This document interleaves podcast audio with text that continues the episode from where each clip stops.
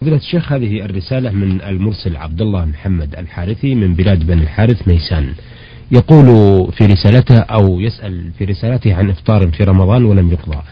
يقول آه، أفيدوني جزاكم الله خير الجزاء وأعطوني حلا لهذه المشكلة. آه، مع العلم أنني أرسلت خطابين لكم ولي مدة ثلاثة أشهر لم أسمع لها رد. آه، الأخ عبد الله لقد أذيعت رسائلك ولكنك لم توفق في سماعها ونذيعها إن شاء الله تعالى في هذا اللقاء. آه، يقول والدتي أفطرت شهرين من رمضان وذلك من مدة سنوات لا تقل عن 15 عام وذلك بسبب الولادة في عامين متتاليين وكانت لا تحسب أن فيها قضاء وأخيرا سمعت بقضاء ما فات فلكن والدتي سنها الآن ما يقارب ستون عاما. وعندها عدة أمراض ولا تستطيع قضاء هذه المدة علما أن لوالدتي حوالي سبعة أعوام تصوم الست الستة الأيام في شوال. تطوعا لله. أفيدوني ماذا يترتب على والدتي؟ لحيث أنها قلقة جدا. جزاكم الله خير الجزاء. الحمد لله رب العالمين. وأصلي وأسلم على نبينا محمد خاتم النبيين وعلى آله وأصحابه أجمعين. الواجب على والدتك أن تصوم ما عليها من من من رمضان. نعم. الماضي. أي من الشهرين جميعا. وصيامها للشهرين جميعا قد لا يكلفها شيئا. إذ بإمكانها أن تقضي هذا الصيام في أيام الشتاء. نعم. قصيرة الزمن قليلة الحر. ثم بإمكانها أيضا أن تقضيها متفرقة ومتتابعة. لأن الله يقول فعدة من أيام أخر ولم يوجب الله سبحانه وتعالى التتابع في القضاء نعم. وإنما وجب التتابع في أداء رمضان ضرورة كونه في الشهر إذ الشهر لا يتفرق نعم. أما القضاء فالأمر فيه موسع الذي يجب على والدتك على والدتك أن تقضي ما عليها من الصيام بقدر ما تستطيع نعم. فإن كانت لا تستطيع إطلاقا وقد أيس من استطاعتها في المستقبل فإنه يطعم عنها لكل يوم مسكين. بمعنى أن يفرق عنها طعام ثلاثين يوما عن شهر وثلاثين يوما عن شهر فيكون ستين مسكينا. ولا بأس أن يطعم ثلاثون مسكينا فيعطى الفقير الواحد إطعام يومين لكن لا عن شهر واحد. بل يوم عن شهر من سنة ويوم عن شهر من سنة ثانية فيكون المساكين يكونون ثلاثين مسكينا بدلا من ستين مسكينا إلا أنه لا يعطى الواحد إطعام يومين من شهر واحد بل يعطى إطعام يوم من هذا الشهر شهر سنة سبعين مثلا وإطعام مسكين لشهر سنة واحد وسبعين. مثلا لكن من ناحية الكفارة ألا تعطى مثلا لثلاثة مساكين أو أربعة مساكين بعدد الأيام؟ جملة ما يصلح. ما يصلح. يعني لا يصلح أن تعطى على مسكين واحد. نعم. توالى عليه بعدد الأيام. نعم. لا بد من إطعام مسكين لكل يوم. ولو لم يتيسر مثلا وجود مساكين بهذا العدد في المدينة مثلا. إذا لم يتيسر في هذه المدينة فيمكن أن يوجد في مدينة أخرى نعم. كأهل الزكاة إذا لم يوجدوا في مدينة نعم. وجب أن ينظر في مدينة أخرى تعطى الزكاة لهم. إذا لا بد من تفريق الكفارة على ستين مسكينا أو ثلاثين مسكين لكل مثلا يومين يعطى مسكين. يعطى مسكين لكن يومين لا من سنة لا من سنة واحدة. نعم. من كل سنة يوم. نعم. أحسنتم. نعم. هذه الرسالة وردت من جدة من كيلو خم... كيلو ستة طريق مكة المكرمة. من المرسل أحمد علي عطية المالكي. يقول الأخ أحمد في رسالته السلام عليكم ورحمة الله وبركاته. وبعد. السلام ورحمة الله وبركاته. يقول وبعد لقد منحني الله سبحانه وتعالى طفلين. وطلع عند كل طفل من هؤلاء أربعة وعشرين أصبع زيادة. سبحان الله. فما رأي فضيلتكم لو قطعتها عند الدكتور؟ نرجو من فضيلتكم الإفادة على سؤالنا هذا ولكم جزيل الشكر. ذكر أهل العلم في هذه المسألة أنه لا يجوز قطع الأصبع الزائدة والظاهر أن ذلك لا يجوز لما فيه من الخطر على صاحب الإصبع. نعم. وفي وقتنا هذا الخطر ولله الحمد قليل واحتمال الضرر بعيد. فالذي نرى أنه لا بأس في هذه الحال من قطع الأصابع الزائدة المشوهة للخلقة أما إذا كانت أصابع زائدة لكن لا تشوه الخلقة فإن الذي ينبغي أن تبقى كما هي عليه. نعم. آه هذه الرسالة وردت من آه أحد المستمعين للبرنامج ولم أجد اسم هذا المرسل. يقول في رسالته أنا خطبت حرمة. ويقول أريد الزواج من أرملة شفقة عليها لأنها أرملة ومسكينة. لكن الناس نصحوني عنها وقالوا لا تتزوجها آه لأنهم يرون أن فيها شيئا يعيبها. فهل أقدم على الزواج منها أم لا؟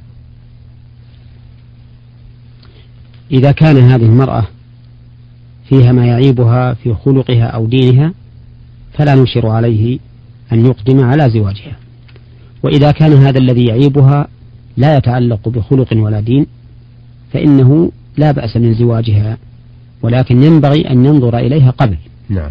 حتى يتبين له الأمر لأنه ربما يتصور العيب الذي ذكر له قليلا نعم. ولكنه يكون كثيرا وأكثر مما يتصور فهذا هو التفصيل في هذه المسألة نعم. إذا كان العيب عائدا إلى الخلق والدين فلا ينبغي أن يتزوج بها ولا يقربنها نعم. وإذا كان عائدا إلى أمر آخر فإنه لا بأس بالإقدام على زواجها ولكن ينبغي أن ينظر إليها قبل. هو في حتى يكون على بصيرة. نعم هو متحير. يقول لأن أحوالها المادية ضعيفة على الله ثم على الناس ونصحني عنها شخص وسألته عنها هل هي رديئة في عرضها؟ قال ما أعلم عليها شيء. ولكن هذه البنت ما لها آه وإلي أنا ما أشور عليك تزوجها وأنا حرصي يقول يقول لأكي أضفها وأعتني بها. هذا لم يثبت عليها شيء الذي نصحه عنها. آه، المهم كما أسلفنا أولا نعم, نعم. ومسألة أنها فقيرة. إذا تزوجها ربما يغنيها الله به. إن شاء الله تعالى. آه هذا يقول في رسالته آه أنا المستمع خا سين ميم من جدة. أعمل سائقا بإحدى الشركات وبقيادة وائت ماء آه، خاص يسقي موظفين هذه الشركة وأن المقدر لهم يوميا ردين ماء مع العلم أني أجيب أكثر من هذا من هذا الردين ولكن الزائد أبيعه بدون علم من المسؤول بالشركة. أفيدوني جزاكم الله خير الدنيا ونعيم الآخرة عن هذه الطريقة وكيف أعمل عما فات إذا كان هذا حرام. إذا كانت السيارة للشركة نعم. والمقاولة بين هؤلاء وبين الشركة فإنه لا يجوز لك أن تستعمل السيارة في غير ما وقع العقد عليه بين الشركة وبين هؤلاء. نعم. أما إذا كانت السيارة لك وأنت لا يحصل بشغلك إياها في غير مصلحتهم لا يحصل بذلك ضرر يخل بما جرى الاتفاق عليه فهذا لا بأس به لأنك حر في مالك وحر في وقتك وليس عليهم وليس عليك لهم إلا ما جرى عليه الاتفاق. آه، الرسالة التي لدينا الآن من المرسل عين من اليمن الشمالي يعمل حارس عند صاحب عمارة.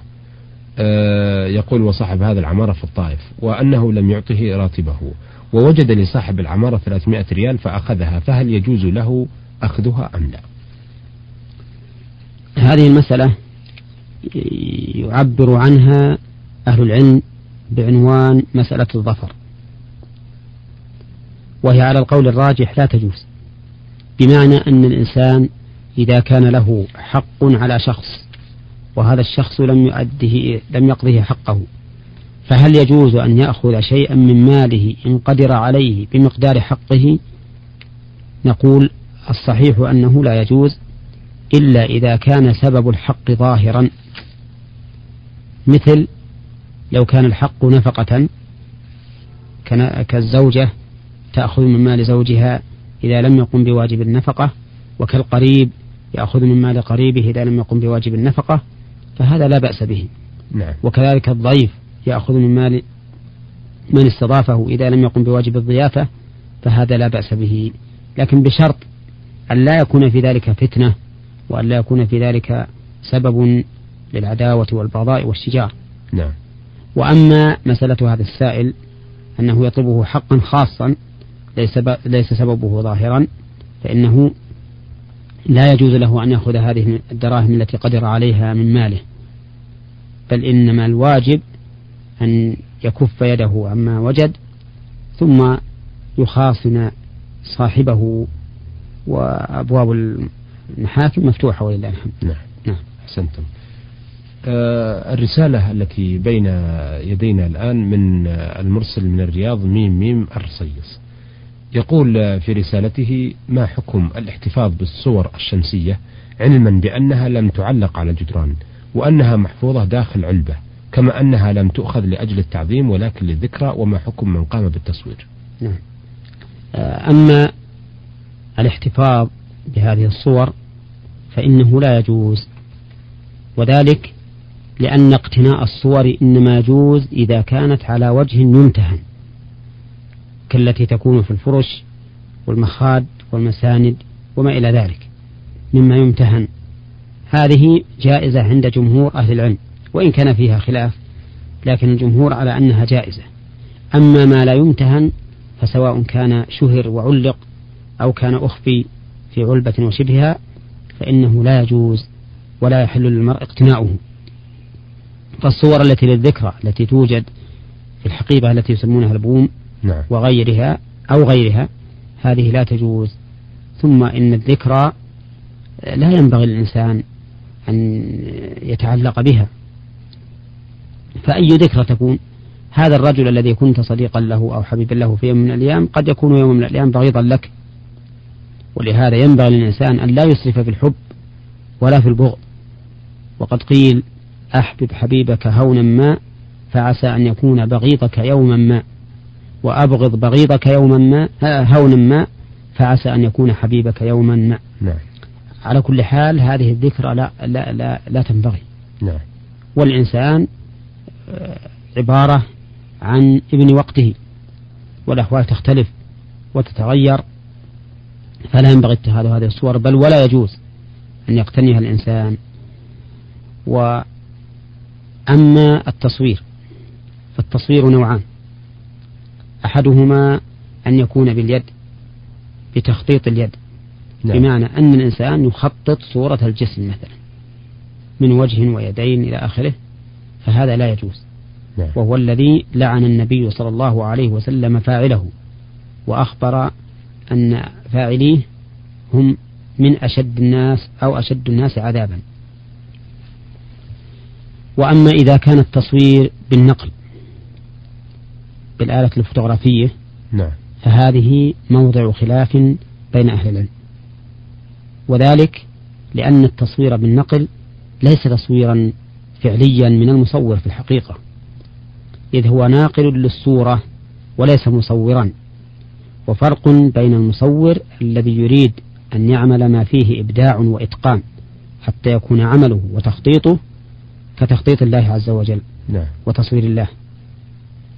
وبين الإنسان الناقل الذي ينقل ما صوره الله سبحانه وتعالى بواسطة الضوء. فبينهما فرق. نعم نعم. ولهذا لو عرضت علي رسالة وقلت انقلها لي فكتبتها وجعلت أصور عليها. صرت الآن مصورا والكتابة هذه كتابتي. نعم. ولكن لو قلت خذ هذه الرسالة وصورها لي بالآلة الفوتوغرافية فصورتها لك نعم. فالكتابة كتابة الأول نعم. كتابة صاحب الخط الأول نعم. ليست كتابة الذي صور في الآلة المصورة نعم. فهذا مثله تماما وهذا هو الذي نرجحه أن التصوير الفوتوغرافي لا بأس به لكن ينظر ما هو الغرض من ذلك إذا كان الغرض اقتناء هذه الصور على وجه لا يباح فهذا يحرم من هذه الناحية. نعم. فيكون تحريمه تحريم الوسائل لا تحريم المقاصد. وأما إذا كان الغرض لمصلحة كحفظ الأمن في التابعيات وشبهها فهذا لا بأس به. يعني لا بأس بالتصوير للتابعية وشبهها. نعم. و ومع هذا مع قولنا بالجواز أو مع ترجيحنا للجواز نرى أن اللائق بالمسلم أن يبتعد عنه لأن ذلك أتقى وأورع. لما في ذلك من الشبهة. فإن بعض أهل العلم يرون أن التصوير حتى بالصور الشمسية أو الفوتوغرافية يرون أنه حرام. وترك الإنسان لما هو محرم هذا أمر ينبغي. نعم. إلا إذا دعت الحاجة إليه فإن المشتبه يزول بالحاجة. نعم, نعم. آه سؤاله الثاني أيضا يتعلق بالصور. يقول ما حكم الاحتفاظ بالكتب التي تحتوي على صور لإنسان أو حيوان أو طير؟ وهل نقوم بطمس تلك الصور كاملة أم الرأس فقط أم بوضع خط على الرقبة أم ماذا نفعل؟ علما بأن هذه الكتب مفيدة وليست من الكتب السخيفة كذلك بالنسبة لبعض المجلات الإسلامية. هذه الصور المشار إليها في الكتب وبعض المجلات الدينية إذا تمكن الإنسان من طمسها أي طمس وجوهها ورؤوسها فهذا خير لأن الصورة هي الرأس. نعم. حقيقة الإنسان تعرف برأسه آه آه عين الإنسان تعرف برأسه ووجهه. نعم. فلهذا الواجب أن يطمس الرأس والوجه. هذا إذا تمكن.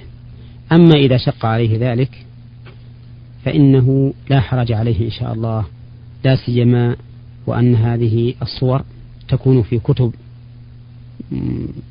مغلقة وليست منشورة مبسوطة مشهورة فلهذا نرى أنه لا بأس به إذا إذا كان عليه مشقة نعم. من طمسها وإزالتها نعم. نعم أحسنتم أيها السادة إلى هنا نأتي على نهاية لقائنا هذا الذي استعرضنا فيه رسائل السادة المستمعين عبد الله محمد الحارثي بلاد بني الحارث ميسان أحمد علي عطية المالكي من جدة طريق مكة المكرمة والمستمع خاسين ميم من جدة يسأل عن بيع الماء الزائد آه، عن الشركة التي تعاقد معها لسقي العمال وحاء عين من اليمن الشمالية وأخيرا ميم ميم من